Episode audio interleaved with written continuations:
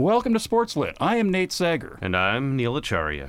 Yeah, thank you, Neil. Today we are joined by someone who reported on hockey with a lot of jam. Al Strachan spent close to four decades covering the sport as an irascible insider who cultivated a contacts list longer than the NHL guide and record book.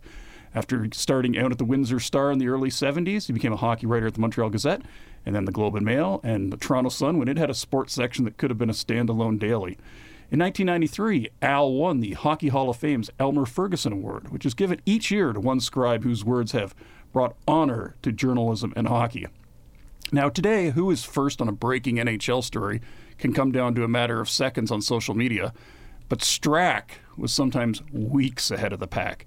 His new book is Hockey's Hot Stove: The Untold Stories of the Original Insiders, which is forthcoming from Simon and Schuster Canada. It's a chronicle of his years on the CBC's Hockey Night in Canada. Al was part of the Satellite Hot Stove show within the show that aired in the second intermission of national Saturday night telecasts. If uh, Strack ever straddled the fence on an issue, well, I never saw it. I must have been not watching that week. The insiders balanced packing indispensable information for serious hockey fans into eight and a half minutes, but did it without taking themselves too seriously.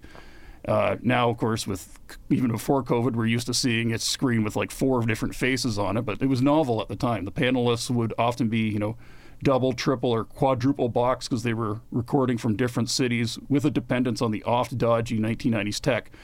But Strachan and the other panelists, such as John Davidson or Jim Houston, they always came across as just four knowledgeable fans talking hockey in a rec room as they looped fans in on league storylines.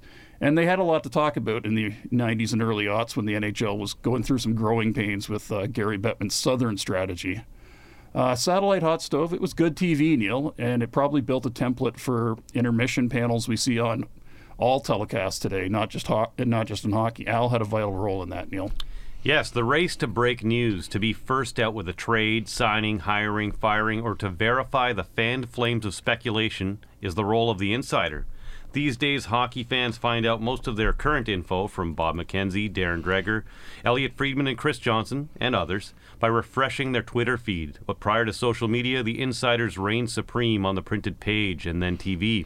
In terms of TV, as you said, one of the best places to find out what was happening and what was about to happen was the satellite hot stove on Hockey Night in Canada. The intermission segment, which brought together a panel of insiders to share opinions and argue about the latest happenings in the league, was part of the triumvirate that completed the Hockey Night in Canada package in the 1990s. That went along with Coach's Corner and, of course, the game itself. The brainchild of executive producer John Shannon, and, born, and Satellite Hot Stove was born during the NHL lockout in 1994. Now, it's the main subject of the book you mentioned by Al Strachan, Hockey's Hot Stove, the untold stories of the original insiders. This explains the origins of the program and his fulfilling, Al's fulfilling experiences working with fellow writers, broadcast colleagues, and producers. Al is what you call a full contact journalist. Like the multitude of players he covered over the years, he's not afraid to antagonize and call things as he sees them.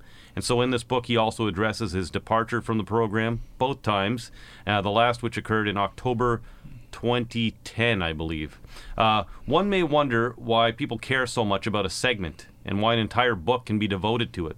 So I'll bring you back to season two, episode five of Sports Lit, where we spoke to Dave Shoalts about Hockey Fight in Canada, the book which covered the battle for the rights for the program. Uh, for sorry, for Hockey Night in Canada. He told us um, his Globe and Mail columns uh, about why Hockey Night in Canada uh, or what Hockey Night in Canada was doing and any news about that program. Uh, he said it always moved the dial. Without question, the program was and still is a cultural institution. Um, Al was there while the cameras were rolling, and more importantly, for the case of this book, when they weren't. so, like the game he covered, he was in good good position uh, to weave this story together. Today, we welcome Al Strachan from his home, or one of his homes, in Florida. All right.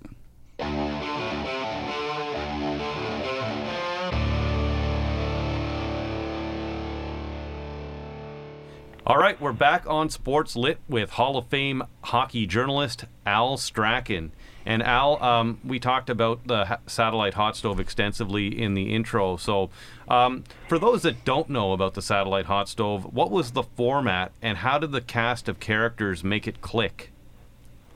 We sort of bounced off each other a lot, and we were all good friends the format was that we would get together just before the show, usually because we had other jobs. We were mostly journalists, or in the case of John Davidson, he was the uh, broadcaster for the Rangers, and uh, Jim Houston was off in different time zones. So we'd get together and very briefly talk about what we had to do. This was in the initial format. Later on, when it became much more formal and we got away from the screens quite as much and we got away from being in all the different cities, then then we had a bit more time to do it, and it was much more formal and structured. But in the original format, this was it. So we didn't have a lot of time, and we often didn't really know what we were going to talk about, and certainly not in the format. And as John pointed out, John Shannon being the guy who put it all together, as John pointed out, we were never told what to say, and nobody ever knew how we were going to say it, and usually that included ourselves.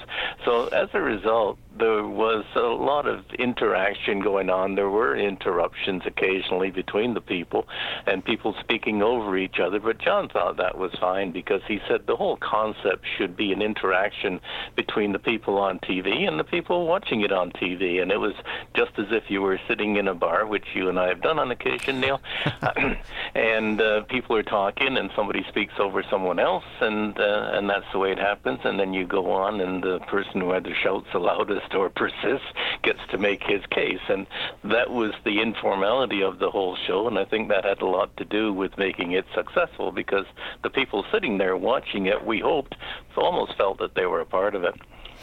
And what was it about the NHL in that era? I guess between the two first, I guess between the first two lockouts, '94 to 2005, that kept you and the insiders so busy uh, you know and how does that maybe compare to how league business has been conducted in more recent times it changed a lot after that because what happened was that the first major lockout, the one that shut down the league for a year, resulted in the NHL seizing pretty much all the power. The NHL Players Association continued to exist, but it had been a very powerful entity before that.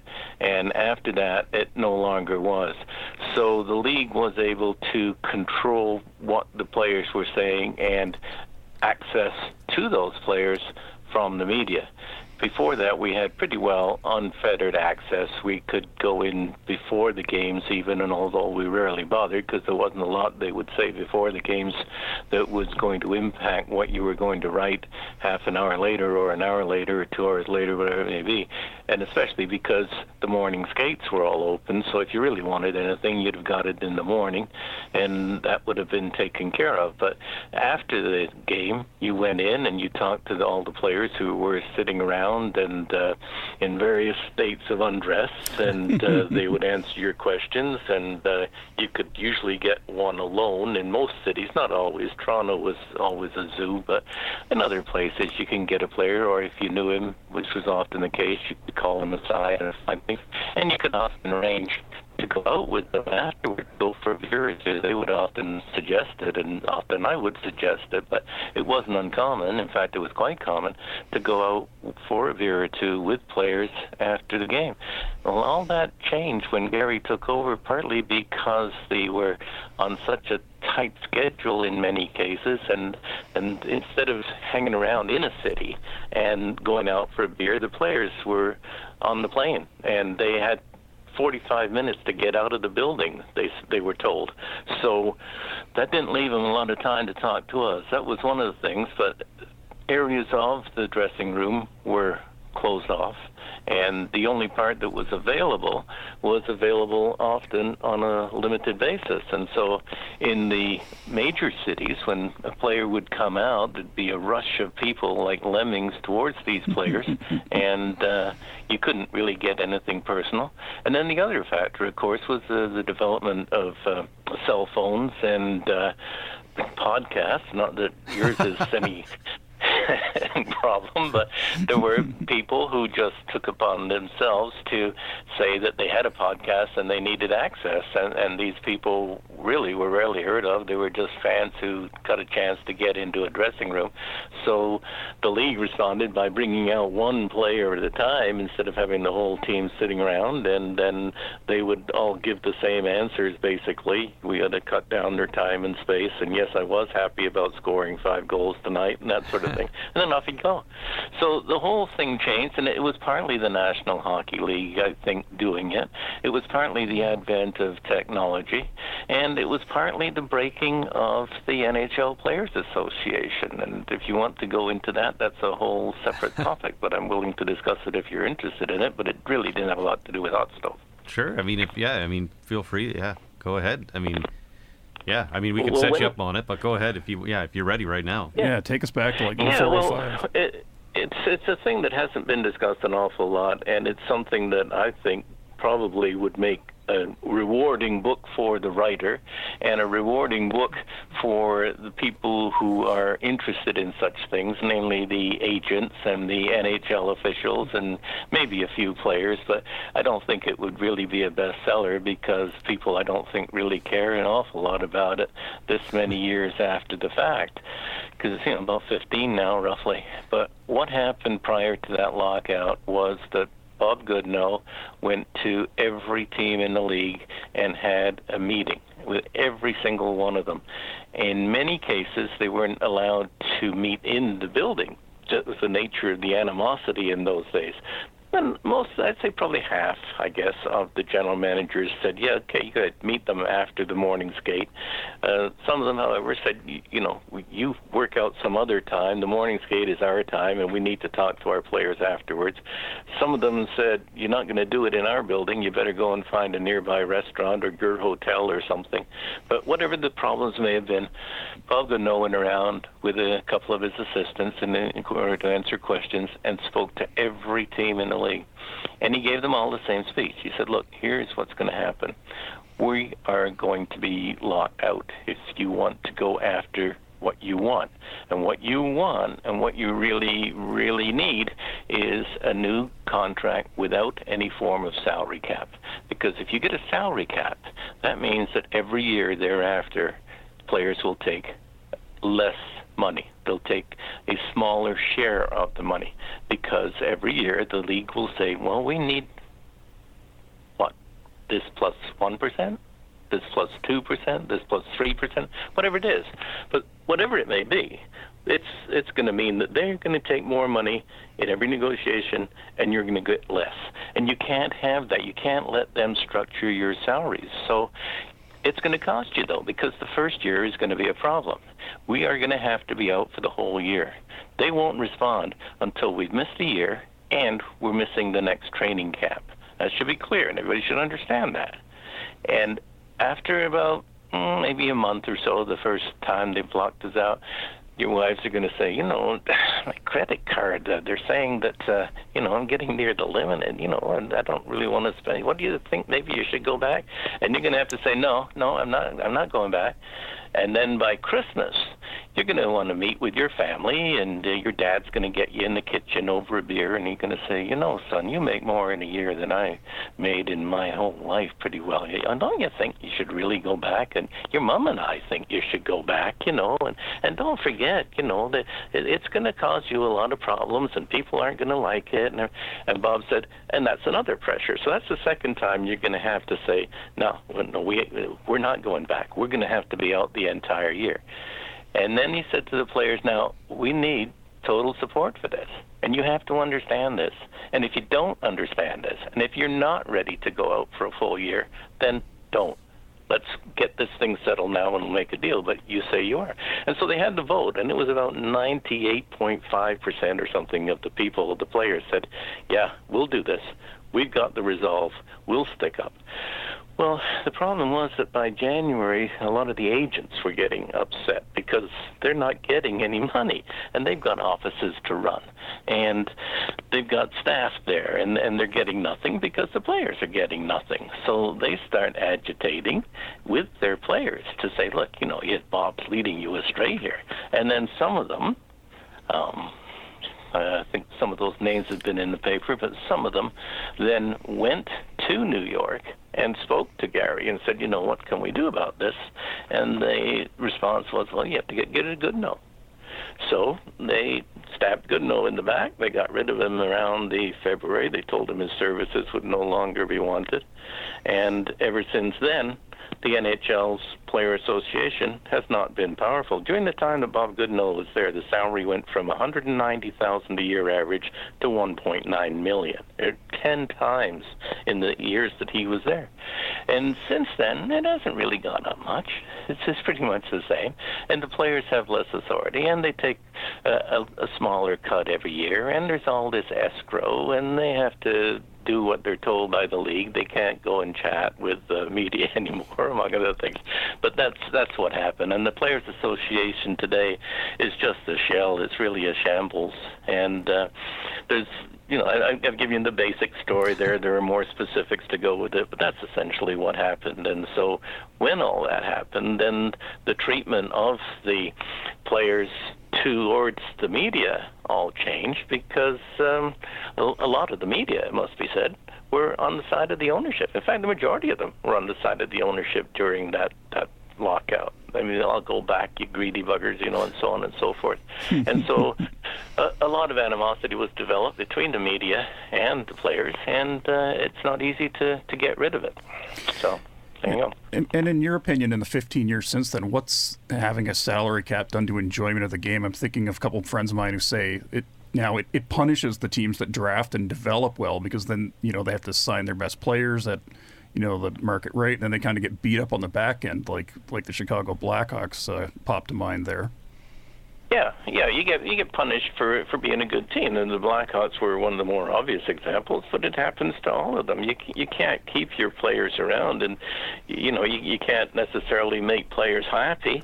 And and you get all of these players now. Whenever it's salary time for the bigger names, the first thing that is suggested is you give the hometown break if you want to stay with this team. Well, why should you give them a hometown break? Why should they come out of your pocket? You know, if if you're a eight million dollar player, why should you sign for six million just because your team is up against the wall on the salary cap? And from a fan's point of view, why should you risk losing that player? You've supported him, you've supported the team. He wants to be there, but he's not going to be there because of Gary's salary cap, because they can't afford to keep the good players. And the argument of the people who are in favor of it is, that, well, if it weren't for the salary cap, the small teams wouldn't survive.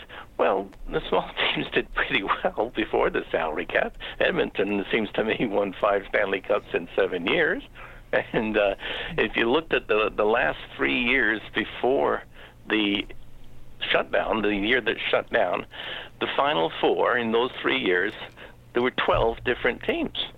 So everybody was taking their turn. You still could be a good team. You had to rely on your own ability to sign people, to scout them, and all that sort of thing. And now it, you've become, you have to hire a capologist to do all these things. You can't really encourage people with bonuses that much because a bonus counts as part of the salary towards the salary cap figures. So you can't say, well, you know, here you go, we'll give you two million and a six million dollar bonus. Well, none of that. And so you get all these strange things that have to be done, where where they front end some of these things. I think they've cut back on this little trick where mm-hmm. you're going to give a guy, say, thirty million over three years. So you give him uh, nine, nine, and nine, and then you put him on one million for the next 15 years when he's retired and all that sort of thing, just so you balance out the average for the salary cap. What, what do you think is Auston Matthews' uh, salary at the moment? no idea. it's about it's about seven hundred thousand. I'm not sorry, not Auston Matthews, John Tavares rather. Right. It's somewhere in the neighborhood of seven hundred thousand a year. the rest of it is in various bonuses and other things, all these things, structural things they have to do, and to to find a way to get him eleven million dollars. You know, it's just it, it's become an accountant's game rather than the fans' game. So. Right, and, and and and I think I've I've seen you, uh, and I think we brought this up in a previous podcast uh, quote of yours, which is you know. The, uh, the league has turned hockey fans into accountants. Um, yeah. And and also, I mean, in terms of, I was gonna segue into this next question, but I will ask you just because it's it's topical. Um, how do you think that changed reporting? Uh, just with all these numbers and, and, and cap figures. I mean, uh, uh, writers generally weren't known as, as math wizards. I think that's a lot of, a lot of the reasons why we we ended up known getting... as wizards in any area. yeah, yeah, exactly. Um, so so yeah, do you think it, it changed the way uh, reporting worked, and did you have to have a new crop of journalists with different skill sets coming in that kind of knew this stuff? Uh, I, I think it changed the approach, not necessarily that you needed a different skill set. I think one of the strange things about the job always was that people thought that you had to be a great sports fan and know all the statistics going back 20 years and everything. Well, no, you, you didn't really, because the statistics were always there for you. What you had to do, you had to be a, a, a bit of a doctor to know the difference between an ACL and an MCL. you had to be a bit of a travel agent agent to get yourself from one city to the next, and you had to be a, a bit of a psychologist, and uh, you know you had to all these other things that you had to do, and you know a fairly decent writer, obviously, and do it fairly quickly, and and that sort of thing. But you didn't really have to know an awful lot about sports. You could find that out from the people who were in it, and then and the I always used to do that, you know. And if I were watching a, an NHL final, especially the finals, but earlier some of the other ones, and, and a team would be doing something, and I'd call a, a friend of mine, the coach or a general manager or somebody that wasn't involved, and I'll say, "What are they doing? How are they doing this?" And I'd get all this, and then I would write it, and people say, "Well, you must really know the game." I don't know the game. I just know the people who do know the game, and and you pass that along. So, um, but then now, especially, I think probably the best city to look at as an example of this is is Edmonton. For some reason, the Edmonton writers are unable to evaluate anyone without looking at money. And and these stories will say, well, you know, he's he's earning four hundred thousand dollars per ten assists or something like that. Hmm. Everything is all worked out for money. And the point is, you're not paying any of it. Right. So don't worry about how much he's earning. But it does affect the fans, as you were saying in the sense that they, if you want to evaluate a trade, you don't look at the players anymore. You don't trade a, a, winger for a goalie or anything like that. You trade a cap for a cap, a contract for a contract, and and that's what you have to do. And so when a player becomes available, a fan might look at it and say, "Boy, he would look good on my team."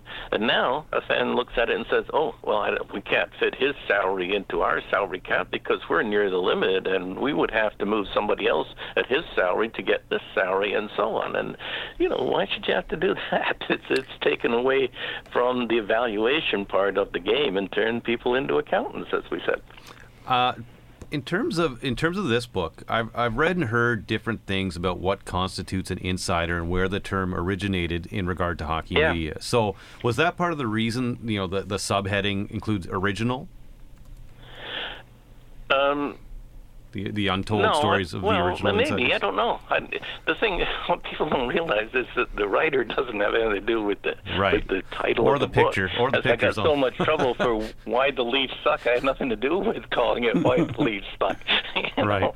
But um, yeah, I think it is because the original I mentioned in the yeah. book as far as I know, and I, I would be corrected if, if anybody knew more about this, but as far as I know, the insider term was first applied to a series of columns that were on the back page of the Globe and Mail sports section in the 80s. And the back page would be divided into usually three blocks, maybe four, and the specialists from the sports would write about their sports, and it'd be a little notes column, and it was labeled the insiders.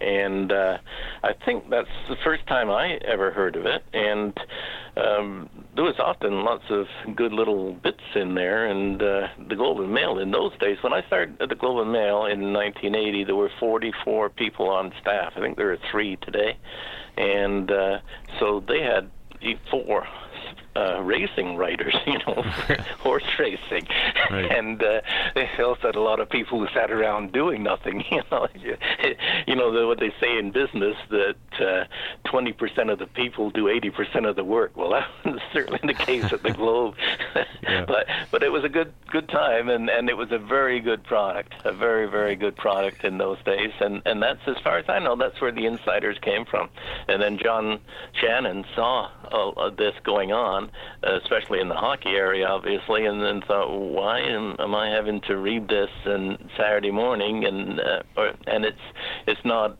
on our show on Saturday night, and and there's all this stuff, and then read. Uh, he also liked Kevin Dupont, the Boston Globe. So I read his on Sunday morning, and there's more stuff we didn't have last night. So why is it that we've got a hockey show, but none of this stuff is in it, and it's all the stuff that people are interested in, and so that's how that came about.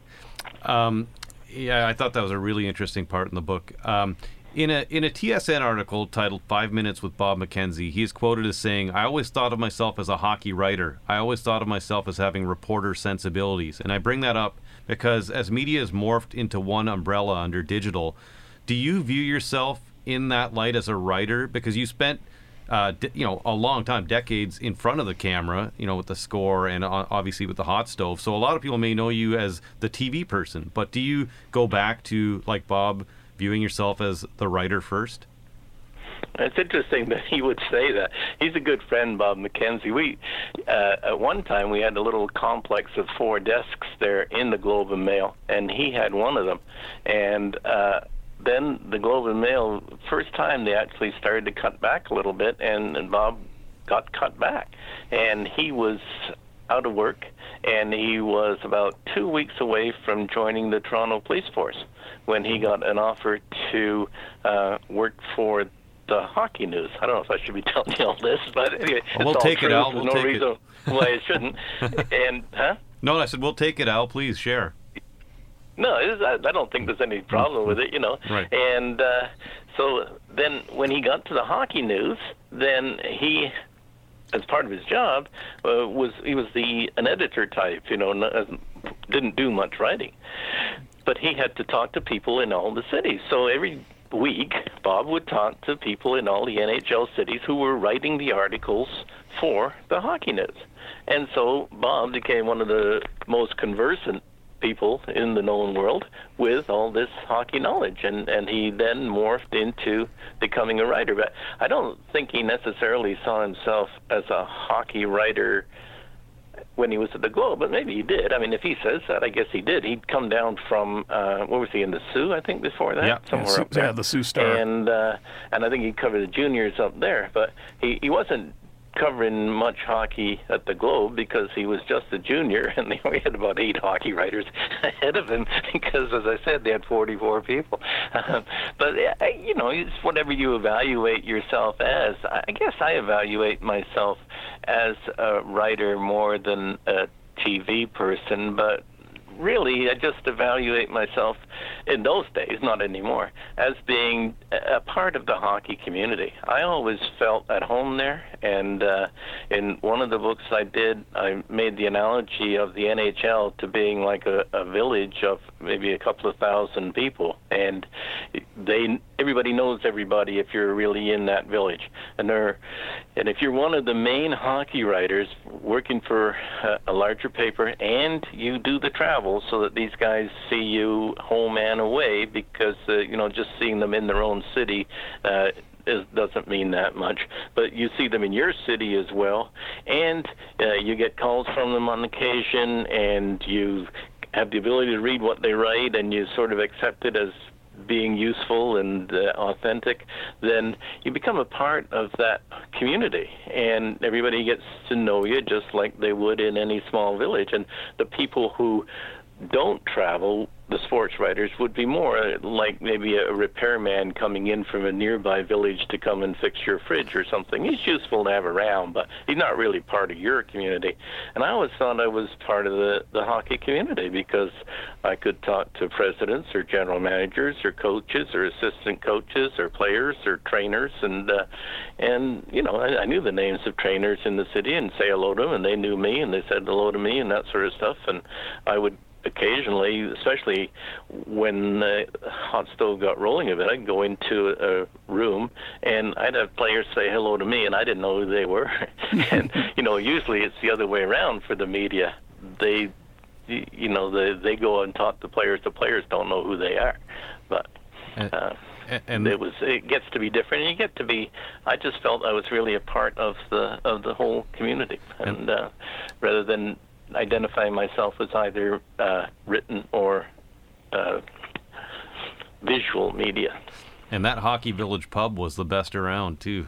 Um, go. Well, there were a lot of pubs in that village, and they all stayed open late. yeah, and in writing about that that era and, and, being in that community, what was what was more fun to write about when you were putting the, you know formatting this book, the behind the scenes stuff with Satellite Hot Stove, or some of those you know sports writer travel stories that ever, anyone who's traveled to cover sports inevitably has?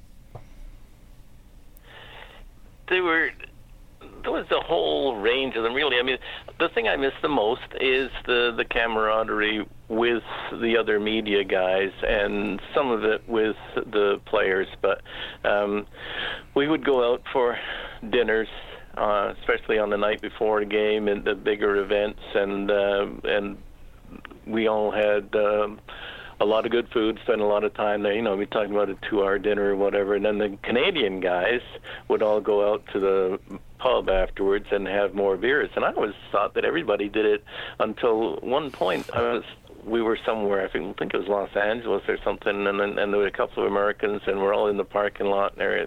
And said, "You guys going to go to this place?" No, no. He said, "We're not." So why not? So well, have you ever noticed it's only the Canadians that do that? and I hadn't noticed that, but I guess it was.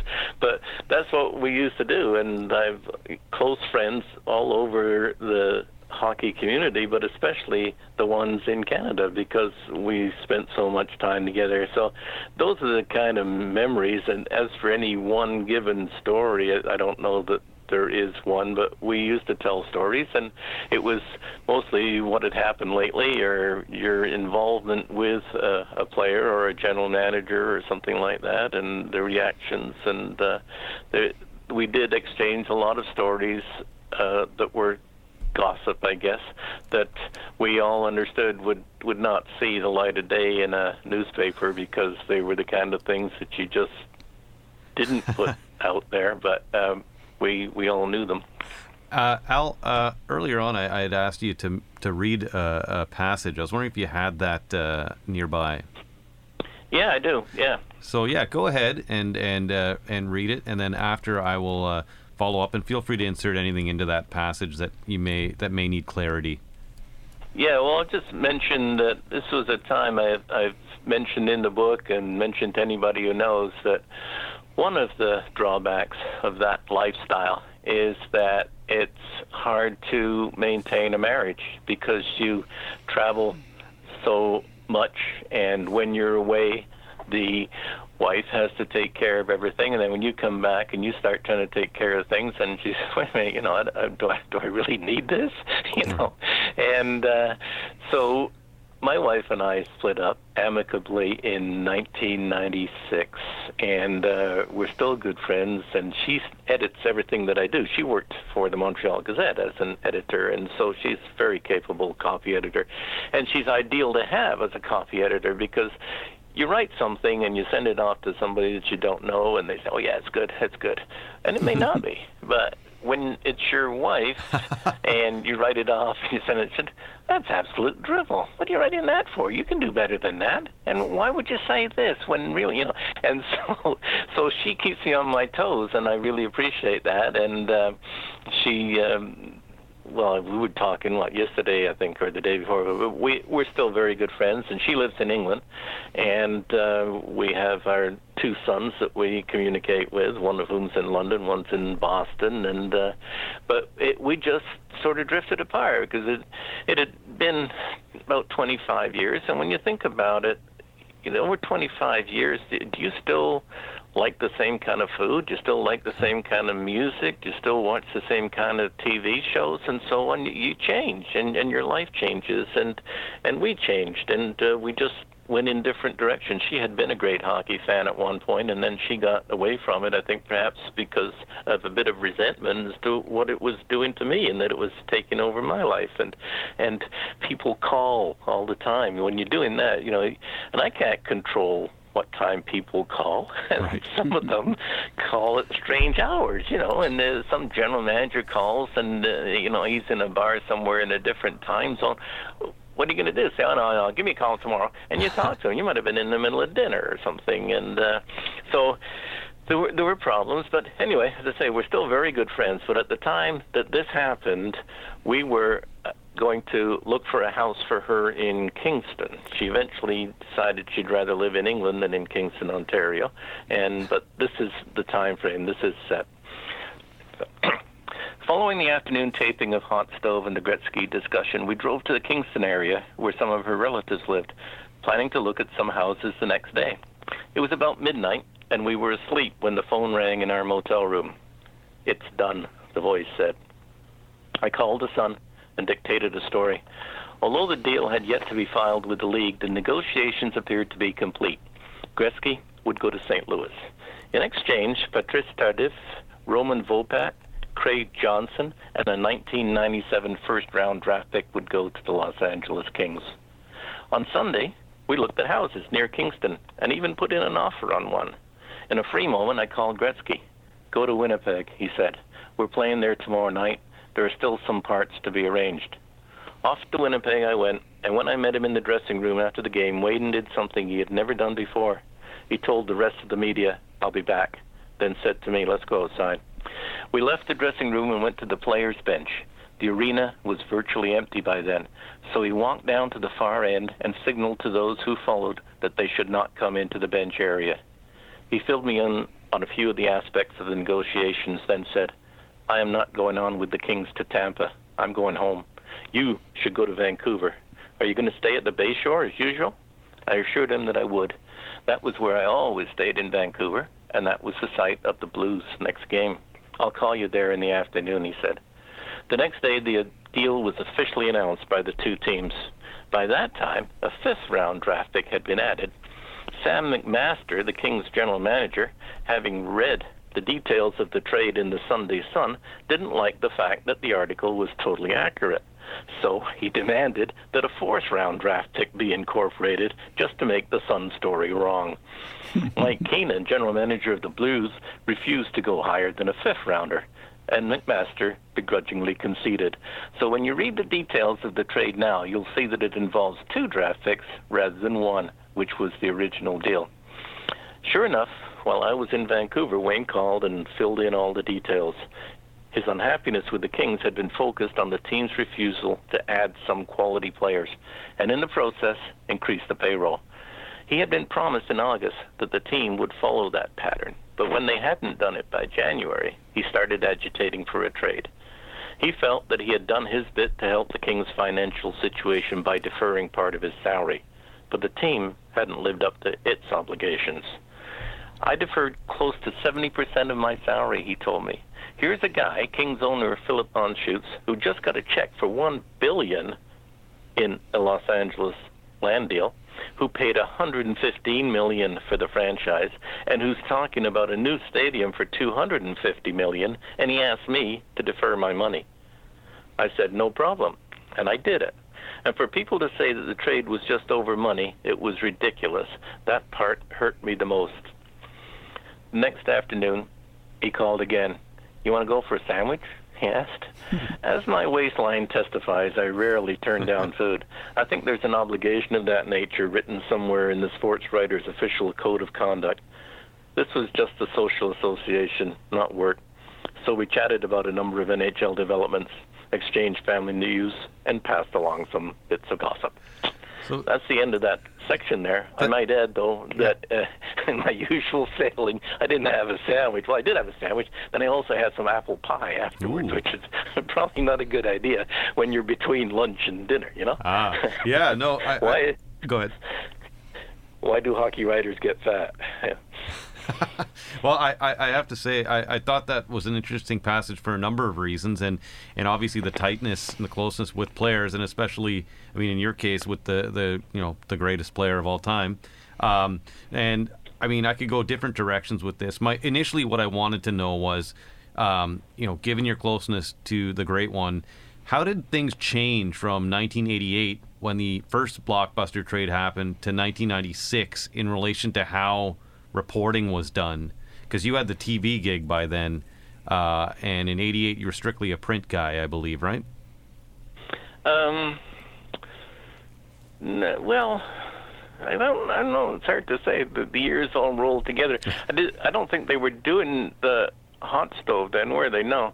So I would do occasional uh, TV hits. You always do. But yeah, you're right. Most for the most part, yeah, you're right. Yeah. As to how it changed, um, his relationship with me didn't change because uh, he was an avid hockey fan and an avid hockey reader, and uh, he would find out everything that was going on everywhere. And of course, his dad, with whom he communicated on a daily basis, would always tell him what I had written in Toronto if he hadn't actually seen the Globe somewhere.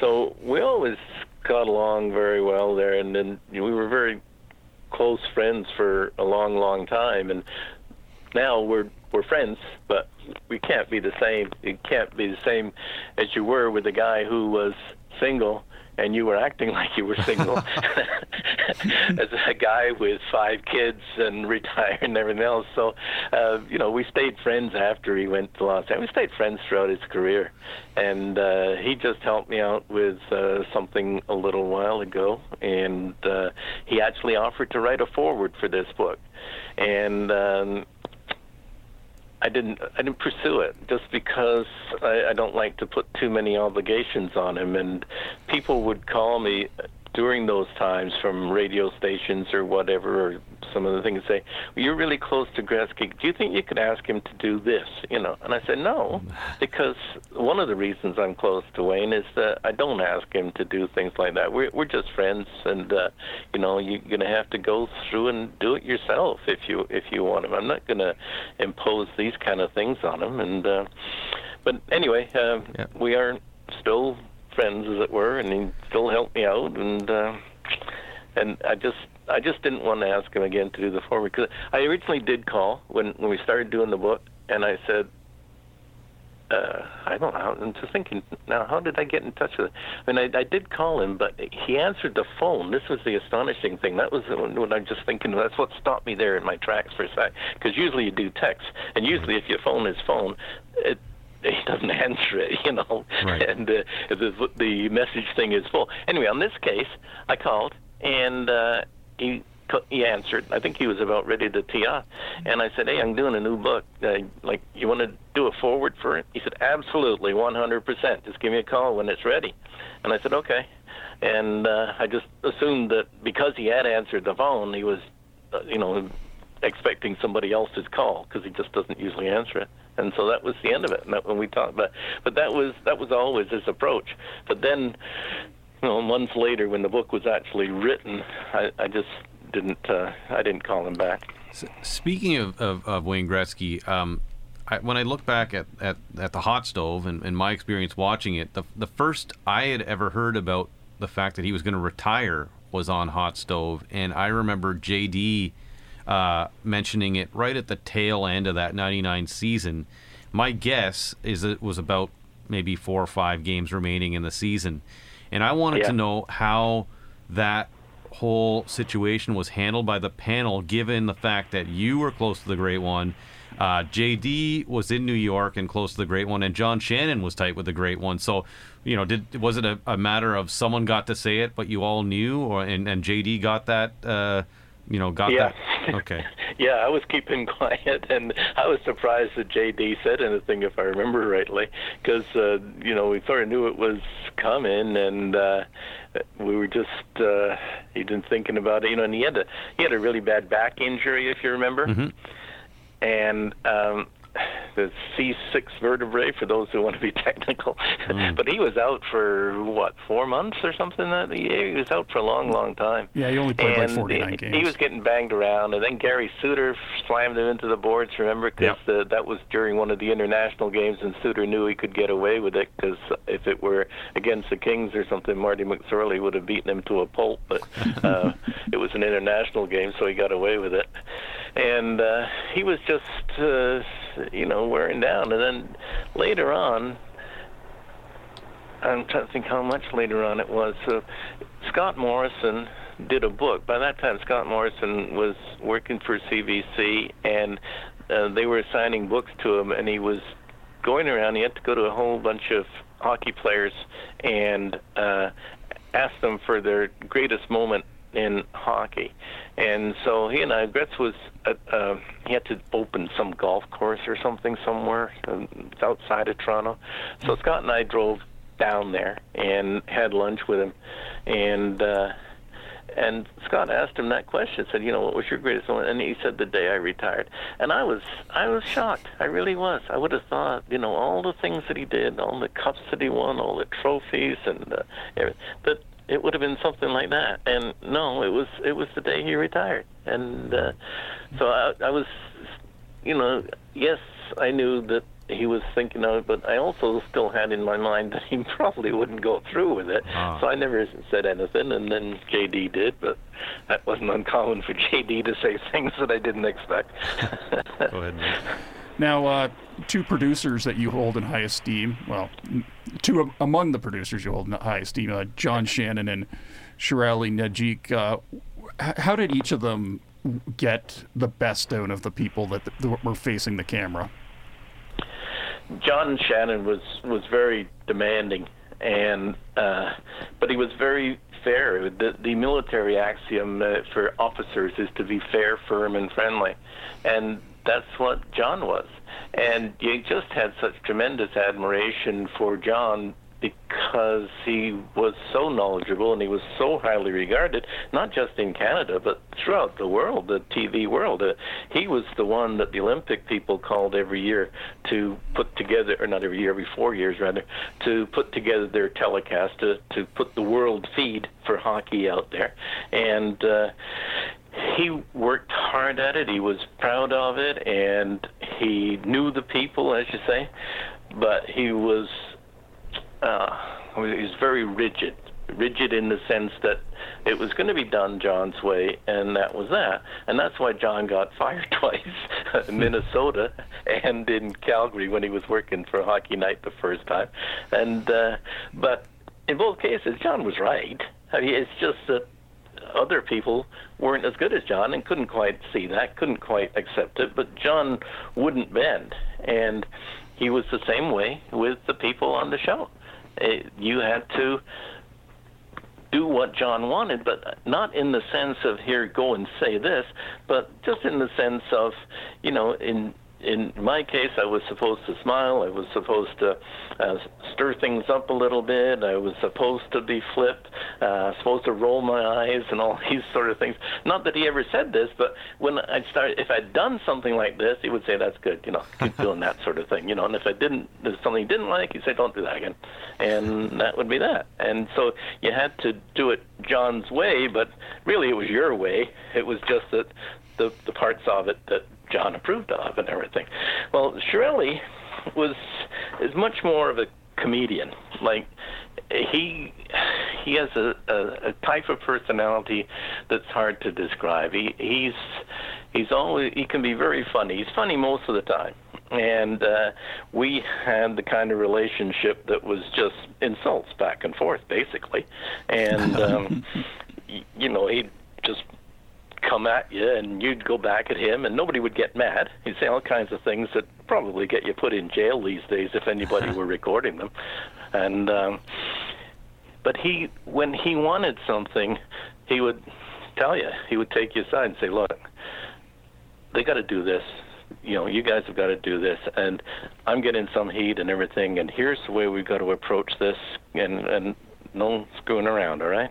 So, say okay, yeah, and that was that. So, so it was a different approach. I mean, they both really wanted this, uh, the kind of show that they wanted, and they were both determined to get the kind of show that they wanted, but they really had a, a completely different way of, of getting it. It was more, in Sherali's case, it was more likely to come along and say, you know, how can you be so stupid? I mean, when you said that, do you realize how dumb you looked? You think maybe it would be a good idea not to do that again?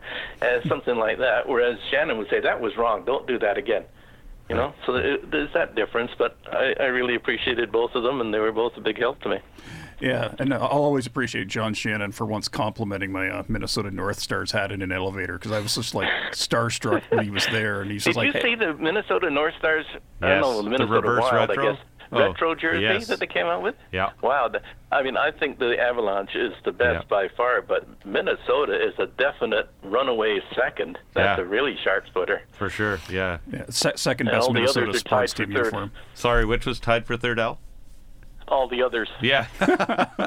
Go ahead, Neate. Now, uh, the Hall of Fame, obviously, they have their awards to recognize writers and broadcasters, but what could they be doing to uh, recognize producers, not just the t- two you talked about, but someone such as Kathy Broderick as well, because they make the, you know, they turn the lights on, so to speak.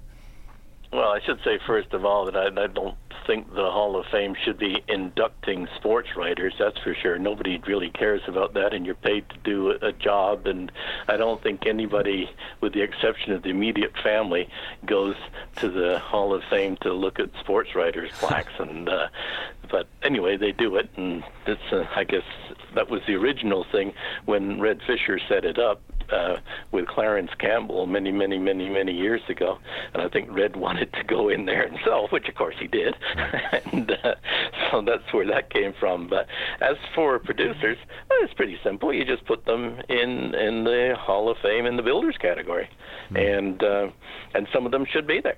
Shannon certainly should, and uh, Kathy, yeah. I, you know, Kathy does a, a tremendous job behind the scenes and has done it for years, and uh, but they are builders. I think Don Cherry should be in there as a builder too. I mean, Don Cherry has done more to promote hockey than almost anybody else in the game over the last 20 or 25 years. And just because you don't agree with him or uh, some people don't, you're not going to put him in there. I mean, it, what's it for? Is it for the Hockey Hall of Fame for those we agree with, or the Hockey Hall of Fame for people who have done things for hockey? I think it should be the latter. Well, speaking of being, you know, frank, which was my next question. I mean, you're very frank about your experiences on Hot Stove, and um, you know, the whole time hot you were on Hot Stove, it was on the public broadcaster. See, do you think the league is happier to have um, Hockey Night in Canada in the hands of Rogers? Well, it's kind of hard for me to answer that one because I'm not.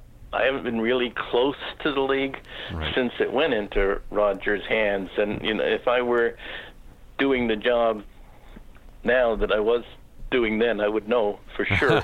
um, but really, it, it's it's hard for me to say how the league feels. I know that Gary is more liberal than a lot of people give him credit for, including me often, and uh, he never got involved with what was uh, what was being said. And um, you know, after I got fired, I ran into him somewhere and I said, "Did you get me fired?" He said, "No." I said, "Well, I thought you meant." You know, as one one of two people. I thought you were the one. Uh, he said, "If I wanted to get you fired, I would have done it long ago." Right, right. okay, that's that's a valid point.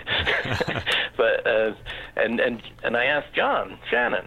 I said, "What do you think?" He said, "No." He said, "Because John went to work for the league, if you remember, as Yes, some yes. sort of vice president in charge of television or Yep. something, whatever it was Yep. called, afterwards, and." Uh, he would sit often with Gary and watch the hot stove, and Gary might smile sometimes and shake his head, but he said Gary had never, ever indicated at any time that he would get involved with the format of hot stove. So as for whether Gary feels that uh, he does or does not like Rogers, I, I don't think really that that's Gary's concern. I think Gary just wants to make sure that check comes in every month. I, I will say uh, I did work at the NHL Network, and when the U.S. started really pushing the envelope and, and pushing, you know, for bigger presence because it was located in, in Scarborough in the in the TSN buildings. Um, I remember the the producer they sent to be hands on. The first thing he said is, "You guys make boring TV," and he re- we recorded off the intake Coach's Corner, and we played that because, of course, NHL Network was primarily for U.S. fans, but being broadcast out of Canada, and and that was one of the that was pretty much the first thing I remember him doing. Um, So Yeah. w- w- with that, Well- sorry, go ahead. Gary wants uh, Gary wants some boredom certainly, and one of my concerns, not just about hot stove or just about hockey, but about the entire newspaper industry, is what has happened to it, and and I think it's a shame, and I think it's a significant loss for all our society, because the newspapers, for as long as anybody looks back in recorded history since Gutenberg invented the press, have been a conscience, and they've been a, a check on the authority figures and they've been a balance. And so when governments especially governments but sometimes corporations do things that they shouldn't be doing it was the newspapers who exposed them. And how many movies have we seen where somebody is wronged and goes to various functionaries and they all say not gonna, let's go to the newspaper and tell them. But now the newspapers don't have that clout anymore. And i think it's a shame especially in the entire aspects of our society, not just in sports, but in hockey, the way it has been manifested is that when all these newspapers started cutting back, Gary, or the NHL media, hired a lot of them, a lot of very, very good ones, but they really put the restraints on them. Right. You don't see the kind of articles from those people that you used to see when they were working in the newspapers. Right. Now you see the fluff pieces, the nice mm-hmm. little features about their wives and family, or their dogs, or their beards, or something, or other, Right. or their their travails. But you don't see the kind of stuff that you used to see. And so it's the same. I think you know NHL media and NHL TV and that they're all the same. They're all they're going to give you what the NHL head office, i.e. Gary, wants you to see or read, and nothing else.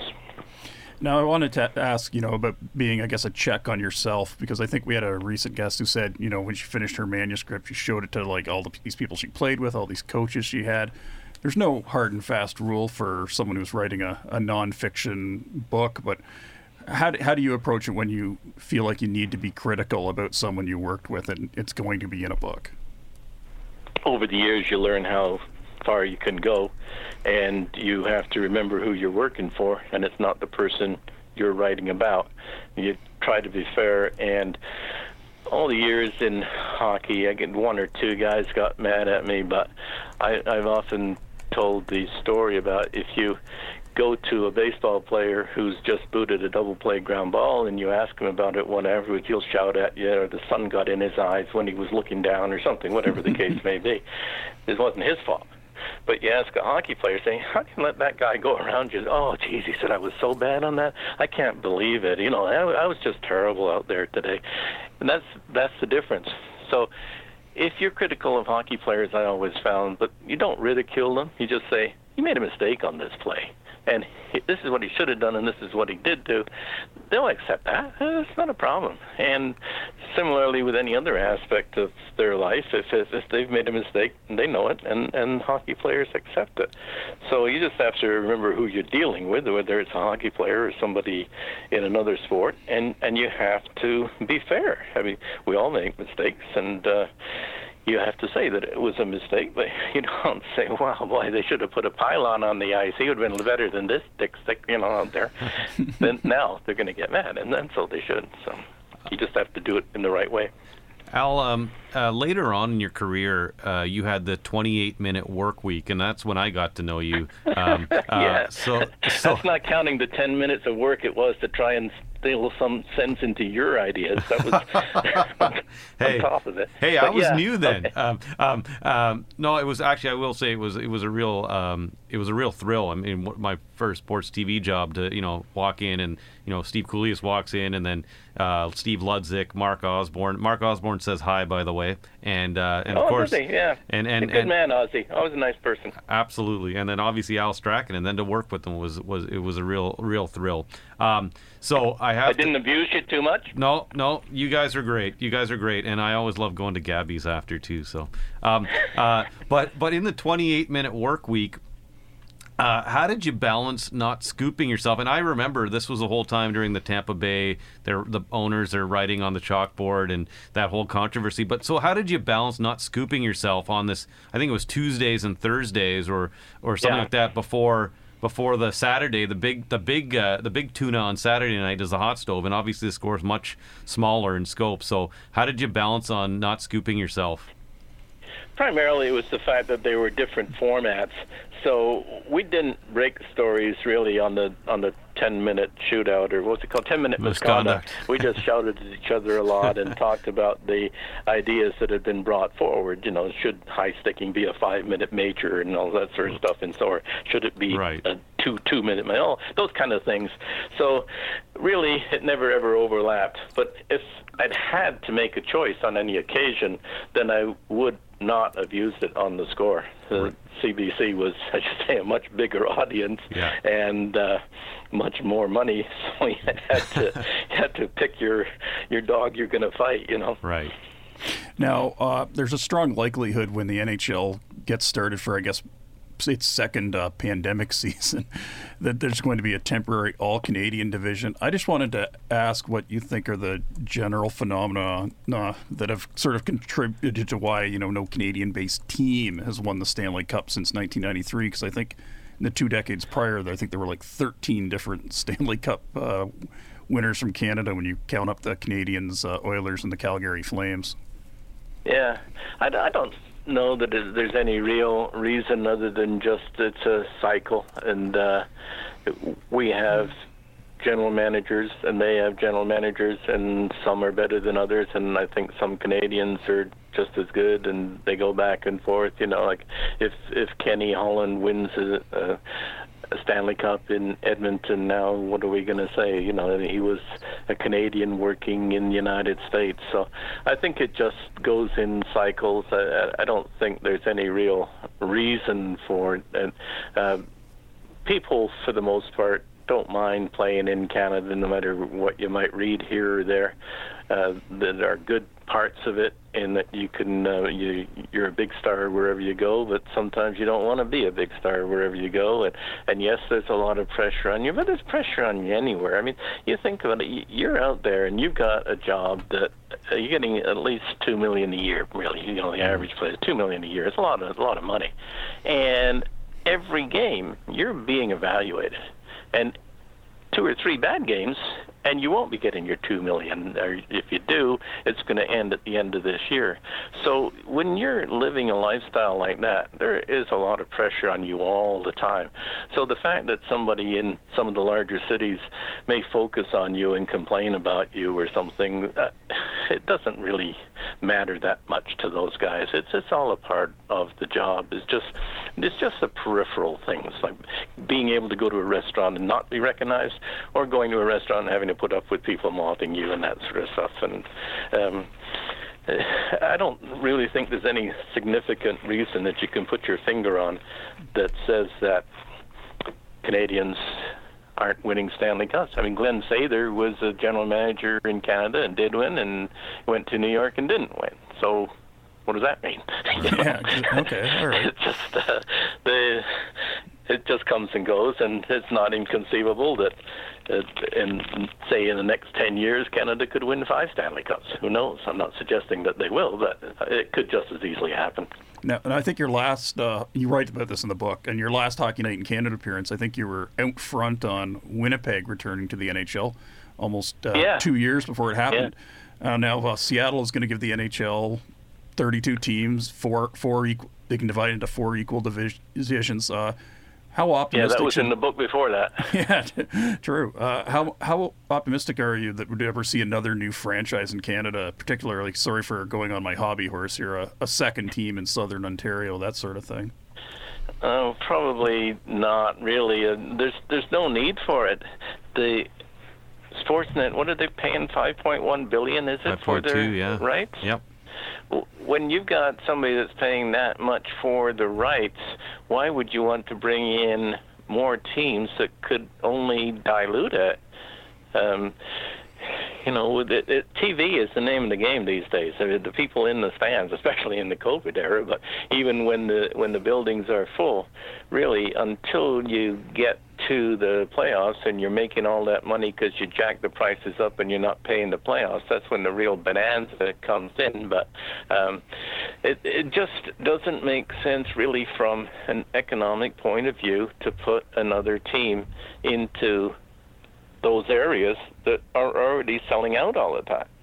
Right. Why would you do that? You, all you're doing is is taking the value away from teams that don't have problems. So it, it's a ruthless way of doing it, but it's uh, business, and business tends to be ruthless. Quebec had a chance. Uh, there was there was some movement starting, uh, you know, about a year, year and a half, two years or so before that big Sportsnet contract. But then once that came in, and now Montreal's got that all locked up, and you know Quebec wouldn't be a part of it, and so they just lost their chance. Then the timing was such that it no longer made sense to put Quebec back in the league. So I, I don't envision it. Al, Oh, sorry, go ahead. Okay, Al. Sorry. Um, I just wanted to say, um, you know, first of all, this this podcast interview has been great, and it's gone longer than your 28 minute work week. So I feel like we owe you a check or something.